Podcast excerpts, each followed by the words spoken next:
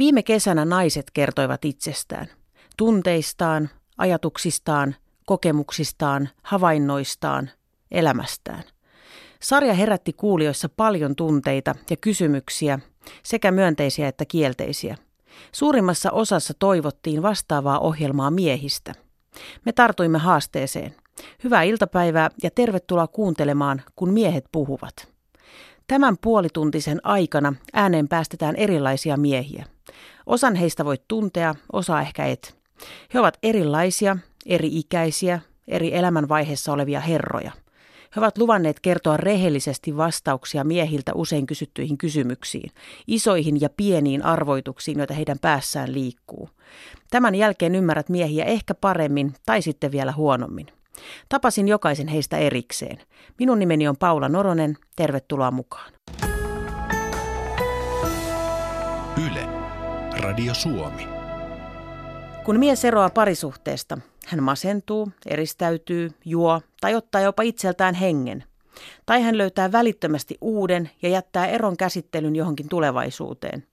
Onko ero miehelle häpeä ja miten sen jälkeen pääsee jaloilleen? Miltä tuntuu, että aina kun mies eroaa, ympärillä olevat olettavat automaattisesti eron olevan miehen syytä?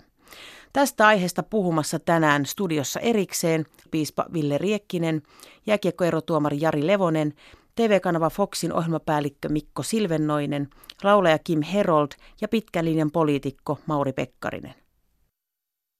Koska olet viimeksi eronnut jääkiekkotuomari Jari Levonen? Siitä on varmaan yhdeksisen vuotta. Millaista se oli? No en mä, se oli, että itse, itse lähdin niin pois suhteesta, että, että millaista. Totta kai aina, kun parisuhteessa ollaan ja parisuhteen loppuun, niin pistää miettimään, minkä takia mitä tuli tehty väärin, mutta matka jatkuu ja näin se vaan on.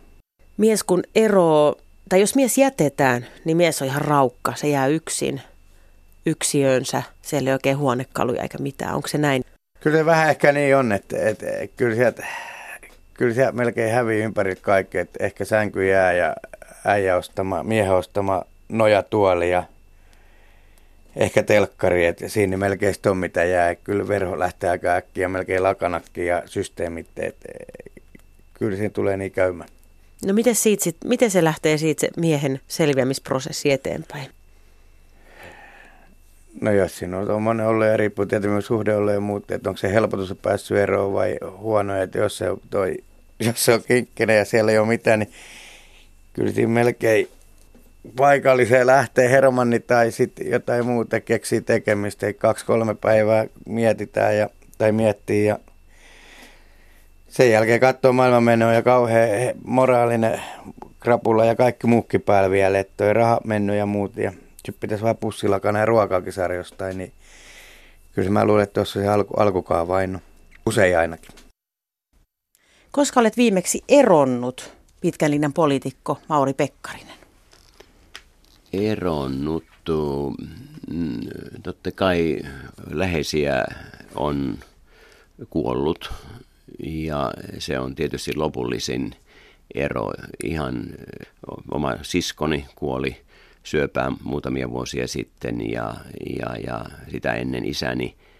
Nämä ovat niin kuin läheisimpiä tällaisia totaalieroja. Totta kai sitten, mitä sillä erolla ymmärretään, ymmärretäänkin, niin tullaan vaiheisiin, jossa hyvä työkaveri, joka kanssa on ollut hyvin läheinen, niin ei sitten olekaan enää työkaveri. Hänen tiensä on syystä tai toisesta joutunut lähtenyt jonnekin muualle. Tämä on sitten se lievin muoto – onneksi sitten niin kuin tämmöisissä perhesuhteissa niin ei ole koskaan sellaista tapahtunut, eikä ihan läheisten ikään kohdalla ole heidän perhesuhteessa vastaavaa tapahtunut. Muistatko jotain teiniaikojen ero, ero ero? Joo, kyllä, kyllä. Joo, mutta niistä nyt sen verran pitkä aika, että nämä äsken sanotut asiat on paljon lähempänä ajallisesti. Totta kai, totta kai. Mutta että sellaista vakavaa asiaa tai suhdetta tällaista, jos toimittaja tarkoittaa tämmöistä rakkaussuhdetta, niin ei nyt ollut sitten, joka olisi tuottanut sellaisia pitkäaikaisia suria ja murheita, niin ei nyt sellaisia ollut kuitenkaan. Foxin ohjelmajohtaja Mikko Silvenoinen, koska sä oot viimeksi eronnut parisuhteesta? Vuonna 1999 on vähän vettä virrannut. Et tota, Muistaaksä sitä eroa? Joo, muistan. Se, sen eron tekeminen kesti varmaan kaksi vuotta. Ja siis se suhde oli ehkä neljä vuotta. Ja ikähän oli eron hetkellä huikeat jotain 25 ehkä. Et tota, olihan se niinku, niin. Tavallaan silloin, en mä siis oikeasti niinku ties jo vuosia ennen sitä, että me erotaan. Musta tuntuu, että molemmat ties. Että sitten se vaan oli semmoinen niinku, sitä vaan ei tullut tehtyä, ei se nyt niin kamalaa ollut, mutta ties, että tässä ei ole mitään niin kuin, tulevaisuutta ja toi on vaan ärsyttävä. Että tota, se oli semmoinen hidas ero, pitkä ero. Ja sitten kun se lopulta tuli sinetöityä, niin ö, olo oli vapautunut ja onnellinen. En ollut yhtään surullinen, ei itkettänyt, oli ihanaa, mikä lähinnä todisti vaan sen, että no, mihin mä tämän kaksi vuotta niin kuin laitoin. Että jos tämä oli selvää näin kauan, niin miksi tätä ei vaan tullut tehtyä. Eli mun mielestä erota kannattaa aina mahdollisimman nopeasti, eikä siinä pidä velloa. Että jos sen sisällään tietää, jos sen tietää eikä epäröi, tee se. Tee se, tee se, tee se. Se on kamalaa sen yhden hetken, mutta sitten se on ohi. Emerituspiispa Ville Riekkinen, koska olet viimeksi eronnut? 1984, jos tarkoitetaan tätä avioliittoeroa. Ja se onkin ainut, ainut tämmöinen ero, mikä minun kohdallani on tapahtunut. Ja olihan se melkoinen kokemus, ei sitä voi kenellekään suositella, mutta siitä pystyy selviämään hengissä. Pystyy jopa kiittämään niistä vuosista, mitä siihen liittoon kuului. Ja pystyy huomaamaan, tosin seitsemän vuoden odottelun jälkeen, että niin tota, hyvänne aika, minulle on annettu uusi mahdollisuus. Ja, ja tämä on silloin aika iso, iso asia huomata, että niin se mahdollisuus annettiin ja, ja, ja ehkä sitä on vähän viisaampi ollut sitten siinä parisuhteen hoitamisessa tuon oman eron jälkeen. Mutta haluaisin sanoa, että yleensä jokaisen ihmisen runollisesti, jos ilmaistaan elämän kangaspuiden loimilankojen sekaan, ilmestyy silloin tällöin sellaista surun, sairauden, eron tai kuoleman aiheuttamaa tummaa kudosta, jota sinne kangaspuihin ei kenellekään toivoisi. Mutta kun se tulee, niin silloin on hyvä, hyvä muistaa, että sen ei tarvitse merkitä elämän päättymistä, vaan niin tota, uutta elämäntilannetta, jolloin niin tota, on aika katsoa eteenpäin tuntumilta tuntu sillä hetkellä. Ja jälkikäteen voi sanoa, että niin tota, melkoista johdatusta se on ollut. Koska sä oot viimeksi eronnut parisuhteesta, Kim Herold? Olisiko se seitsemän vuotta sitten? Millaista oli? No se ei ollut mun eka ero, että sano, eka erohan on aina se niinku, silloin kun maa, vitsi, se, on, se, se, oli makea, kun maailma romahtaa, ei ole enää mitään, ei pysty hengittämään. Se on niinku, se oli makea kokemus.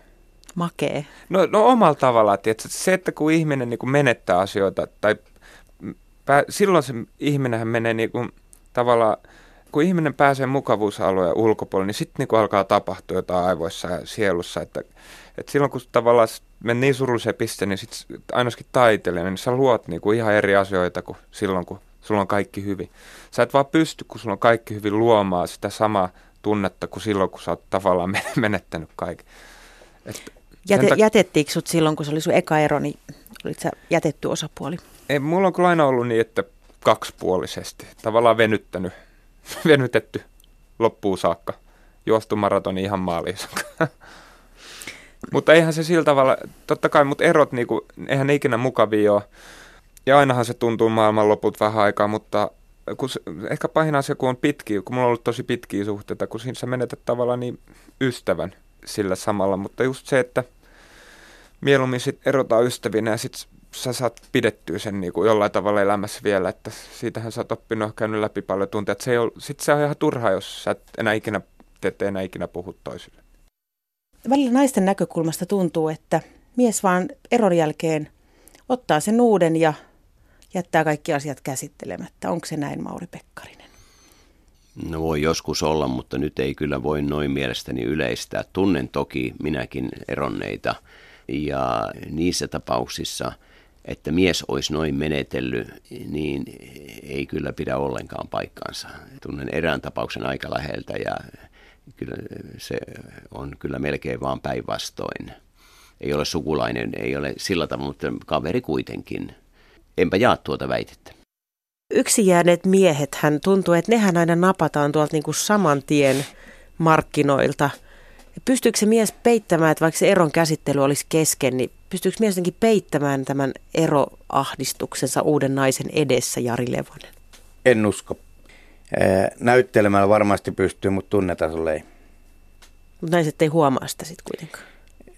Ei välttämättä ihan heti siinä, mutta varmasti tulee ajan saatus huomaamaan, että jos ei sitten mies päässyt mitä nopein tietenkin yli ja siihen uuteen suhteeseen heittäytyy ja muut, että ei hae sitä niin sanottu laasterisuhde, niin sitä parempi tietenkin, mutta jos se kauhean pitkä menee, niin varmasti nainen huomaa. Kun nainen ja mies eroaa, niin usein kysytään, että no mitä se mies teki? Miltä se teistä miehistä tuntuu, että toi on se lähtöoletus? Niin, kyllä se, kyllä se välillä, välillä on, tai kun ajattelee, niin aika, aika raadollista siinä mielessä, että, että myös nainen voi olla se, ketä on tehnyt mitään ja lähtee, lähtee toisen mukaan tai muu, mutta niinhän se aina ollut ja tulee olemaan, että miehet yleensä ne tekee, mutta mut kyllä mä sanoin, että tämä päivä taas sitten, nyt kun mennään eteenpäin, niin ehkä, ehkä tämäkin tulee muuttumaan. Että kumminkin, et, niin kuin sanotaan, että tasa-arvoa tulee ja systeemi tulee ja ihmiset näkee ja havahtuu asioihin. Niin mä uskoisin myös se, että ei se ole enää niin yksioikoista, että mitä se äijä tekee, kun se lähtee, että kuinka se heti menemään. Et, ja varsinkin kaveripiiri tietää tosi hyvin, että mikä homma nimi. Jos olet kohtaat jonkun tämmöisen ison kriisin, niin mistä osaat sä hakea apua, Kim Herold?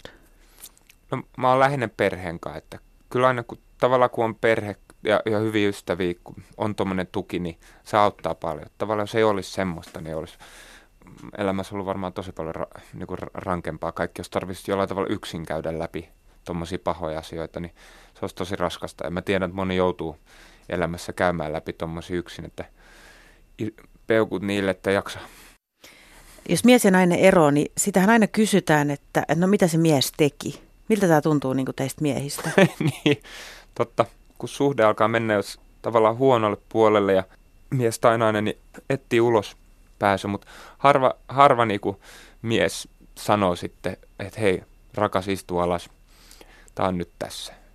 Sitten se menee jo itsessä täyteen, että tekee jonkun mokan, että pääsee, tai nainenkin voi tehdä sama, mutta tavallaan harvalla riittää se pokka niin kuin vaan kertoo, että mitä asiat on. Ja sitten kun ei oikein tiedä, sitten kun alkaa miettiä, että haluanko mä olla yksin tässä, tai mä pidän siitä vielä vähän aikaa kiinni, tai ja sitten monessa parisuhteessa on ehkä enemmän naispuolisin etsii sen toisen ennen kuin, että niillä on se turva. Mutta jos ei toimi, niin ei toimi. Eli kun miestä ahdistaa suhteessa, niin se vetää pään täyteen ja käy tekemässä pikku mokan ja sitten tavallaan on ulospääsy. Niin tavallaan, joo, voi olla. Naisten miesten pitäisi vaan oppia, ja miesten ja miesten ja naisten ja naisten pitäisi oppia vaan keskustella ongelmista, että niistä pääsisi. Ja sitten ehkä jos niistä ei pääse, niin sitten minkä sille voi. Ville Riekkinen, kun mies eroaa, vaikka avioero, niin usein ajatellaan, että se mies menee sitten, se ottaa semmoisen yksiön, lapset jää sille äidille. Se on siellä yksiössä ja kärsii ja juo ja murehtii. Meneekö se näin? No ei, ei aina mene näin. Eli omalta kohdaltani, niin tota, juuri silloin minulla oli näitä ulkomaan vuosia – ulkomaan vuosia edessäni, eli oli Tübingenin muutto välittömästi sen jälkeen Helsingissä elämistä ja sitten neljä vuotta Genevessä. Ja minulla oli nämä kaksi tytärtämme koko ajan mukana. Eli siinä kävi nyt niin, että tyttäret seurasivat minua. Ja tota, eihän se nyt helppoa tietysti ollut, ollut sitten, että, mutta sitä ajattelin näihin, näihin asioihin tietysti uudella tavalla, että miten sitä nyt osaisi noille – lapsille tässä omistautua ja jotenkin tasoittaa tietä, että niin ne eivät tässä joutuisi kohtuuttomasti kärsimään uusissa olosuhteissa vieraan kielen kanssa. kaverit täällä kotimaassa, itse ollaan ulkomailla ja sen takia tietysti tuli aika paljon aikaa heille annettua ja yöllä tehtyä sitten itse niitä tutkimustöitä, joita varten minut sinne ulkomaille lähetettiin. Mutta niin monen miehen kohdalla tietysti valitettavasti saattaa käydä niin, että niin eristäydytään tai eristetään riippuen tilanteesta ja kettoudutaan ja ukkoudutaan ja mennään sinne vuokrayksiöön tai minnepähän mennään. Ja, tota, ja, ja jos siinä tulee sitten vielä huono seura ja kuningas alkoholin mukaan, niin tota, ennuste ei ole hyvä. Ja silloin kysytään tietysti sitä, että niin löytyykö kaveripiiristä joku, joka voisi, niin tota, joka voisi niin tota, ei nyt tulla pelastajaksi, mutta antamaan tukea ja lyömään kämmenellä selkää sanoa, että nyt ryhtiä elämään. Ja vaikka sitä itse, itse luuleekin olevansa ehkä vahvoilla, jos tota asiat näyttää, että ne rupeaa järjestäytymään, niin, järjestymään, niin itselleni ainakin oli hirmuisen suuri merkitys sillä, että löytyi niin tota yksi kaveri, joka, jolle saattoi purkaa nämä tunteensa ja kertoa missä olla ja sai kysellä mitä mä teen ja toinen ei kun kuunteli. Itse ne päätökset oli tehtävä, mutta se, että toinen jaksaa kuunnella ja sitä auttaa, niin se on suuri, suuri tuki kyllä. Ja varsinkin miesten maailmassa, niin tota, tätä kuunteluharjoittelua meillä on liian vähän ja toivoisin, että, että sit se lisääntyisi.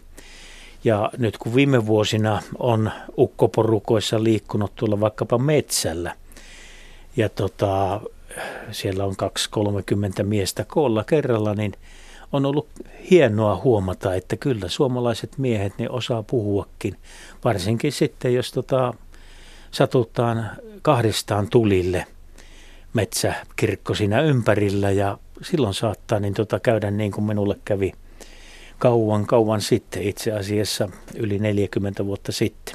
Yle, Radio Suomi. Foxin ohjelmajohtaja Mikko Silvennoinen, aina ajatellaan tälle, että, että jos mies eroaa, niin jos se nyt on, on ihan sama, onko naisen vai miehen kanssa, mutta tai nyt sanotaan, että jos on naisen kanssa mies ja mies eroaa, niin ensimmäinen ajatus on silleen, että mitähän se mies on tehnyt. Eikö tämä vähän alentavaa miehiä kohtaan? No on. Ihan kamalaa. Ajatellaanko noin? Ei toi, niin. Mä nyt en näissä heterosuhteissa tai missään ole kauhean asiantuntija tai siistä, mutta onhan ihan kamalia nalkuttavia akkoja naisissa oikeasti.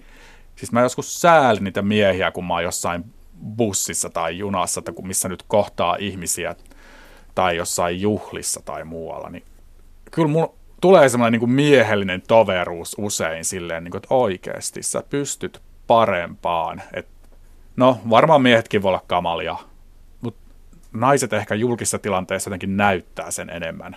Tai musta on tosi harvinaista julkisessa tilanteessa kodin ulkopuolella nähdä, että mies jotenkin käyttäytyisi ikävästi naistaan kohtaan. Se on tosi harvinaista. Mutta se, että nainen julkisesti nakkelee niskojaan, pyörittelee silmiään – miehelleen, niin kyllä mä sanoisin, että julkisissa paikoissa se on huomattavasti hyväksyttävämpää ja tavallista. Ehkä se sitten johtaa siihen, että miehiä pidetään just syynä eroon tai sinä tyhmänä, koska ainahan se on ollut tolleen vaikea ja ainahan se Mirkkuli on joutunut sille sanomaan tostakin aiheesta. Niin. Mm. Miehet varmaan voi olla ihan hirveitä naisian kohtaan, mutta ne tekee sen varmaan kotona tai jotain. En jotenkin mm julkisesti naiset on paljon ikävämpiä. Kun tulee esimerkiksi avioero, tämmöinen kriisi, niin osaako miehet hakea apua, Mauri Pekkarinen? Jotkut varmaan osaa, osaavat. Luulen, että se on miehelle vaikeampi kuitenkin sen avun hakeminen kuin naiselle. Monestakin ihan eri syystä. Siis se odotusarvo sille, miten mies käyttäytyy, niin kyllä se monissa asiassa on erilainen. Ja kyllä tämä on niitä tämmöisiä, niin kuin sanoisiko, pehmeän puolen asioita, joka, siis lähinnä tunnemaailmaan, mieleen liittyviä asioita, jossa eh, miehelle sen tunnustaminen, että mä olen nyt kerta kaikkiaan suossa, mun pitää täältä päästäkseni saada ammattiapua. Se on korkeamman kynnyksen takana, uskon näin kuin naisen kohdalla. Itse et ole avioeronnut, mutta onko se ero miehelle, onko se suuri häpeä, Mauri Pekkarinen? No kyllä siinä varmasti vähän sellaistakin tunnetta sitten on, joka joutuu sellaisen kokemaan. Riippuu tietysti siitä parisuhteestakin, että jos se on taakka tai sillä tavalla, että se näkyy ulos vaikeana ja tuntuu sisällä vaikeana, niin silloin tietysti asia voi olla vähän toisen, toisen, toisenlainen. Jotenkin näin kuvittelen. Onko ero epäonnistuminen miehelle tai jonkinlainen häpeä, Jari Levonen?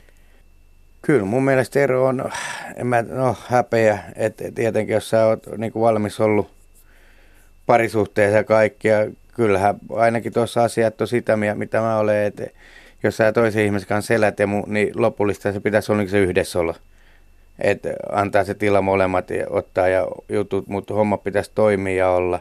Ja kyllä sitten jos ei toimikaan, niin en mä nyt sano, että onko se elämässä aika hukattua aikaa vai ei, mutta jokainen ero opettaa tosi paljon.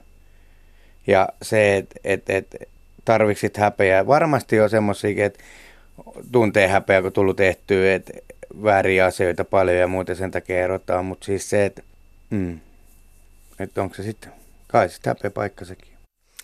Avioero saattaa mennä sille, että, että nainen hautoo vuosia pahaa oloa eikä puhu siitä miehelle mitään ja sitten yhtäkkiä yhtenä päivänä se ero lyödään tiskiin. Onko sulla kokemusta itsellä tämmöistä tai lähipiirissä? Syytetään siitä, että, että sinä et huomannut näitä minun huonoa oloani. Sen verran voisi sanoa, että ei mun tuommoisesta ollut, mutta itse olen avioero kokenut vuosi takaisin ja, ja, ja siinä kävi niin, että itsellä kun peli loppu ja tulisi kumminkin, en tiedä mikä siinä sitten ajautui, lähdi Savonlinnaan vielä opiskelemaan siinä ja muuta, että ei se vaan se yhteinen arki jotenkin kohdannut, että et, et, se on semmoinen, että niin kuin mä sanoin, kokeeko mies häpeää vai epäonnistumista, että enemmänkin se oli epäonnistumista, epäonnistumista mutta siinä oli kolme lasta siihen aikaan ja, ja, ja se niin kuin laste, lasten puolesta oli iso ajatus siitä, millä ei tule käymään, mutta tyytyväinen pitää olla, että heistä on tullut tervepäisiä lapsia ja niin poispäin, että et, täytyy olla kyllä tosi tyytyväinen siihen. Ville Riekkinen, miehet saattaa nopeasti hakeutua uuteen suhteeseen, naiset jää sitten pidemmäksi aikaa potemaan sitä eroa. Onko se uusi suhde vaan sitten tuommoinen pakoreitti vai pystyykö miehet niin jotenkin käsittelemään tunteita siinä uudessa suhteessa? No uusi suhde, jos se tulee, sehän saattaa olla myös se eron syy.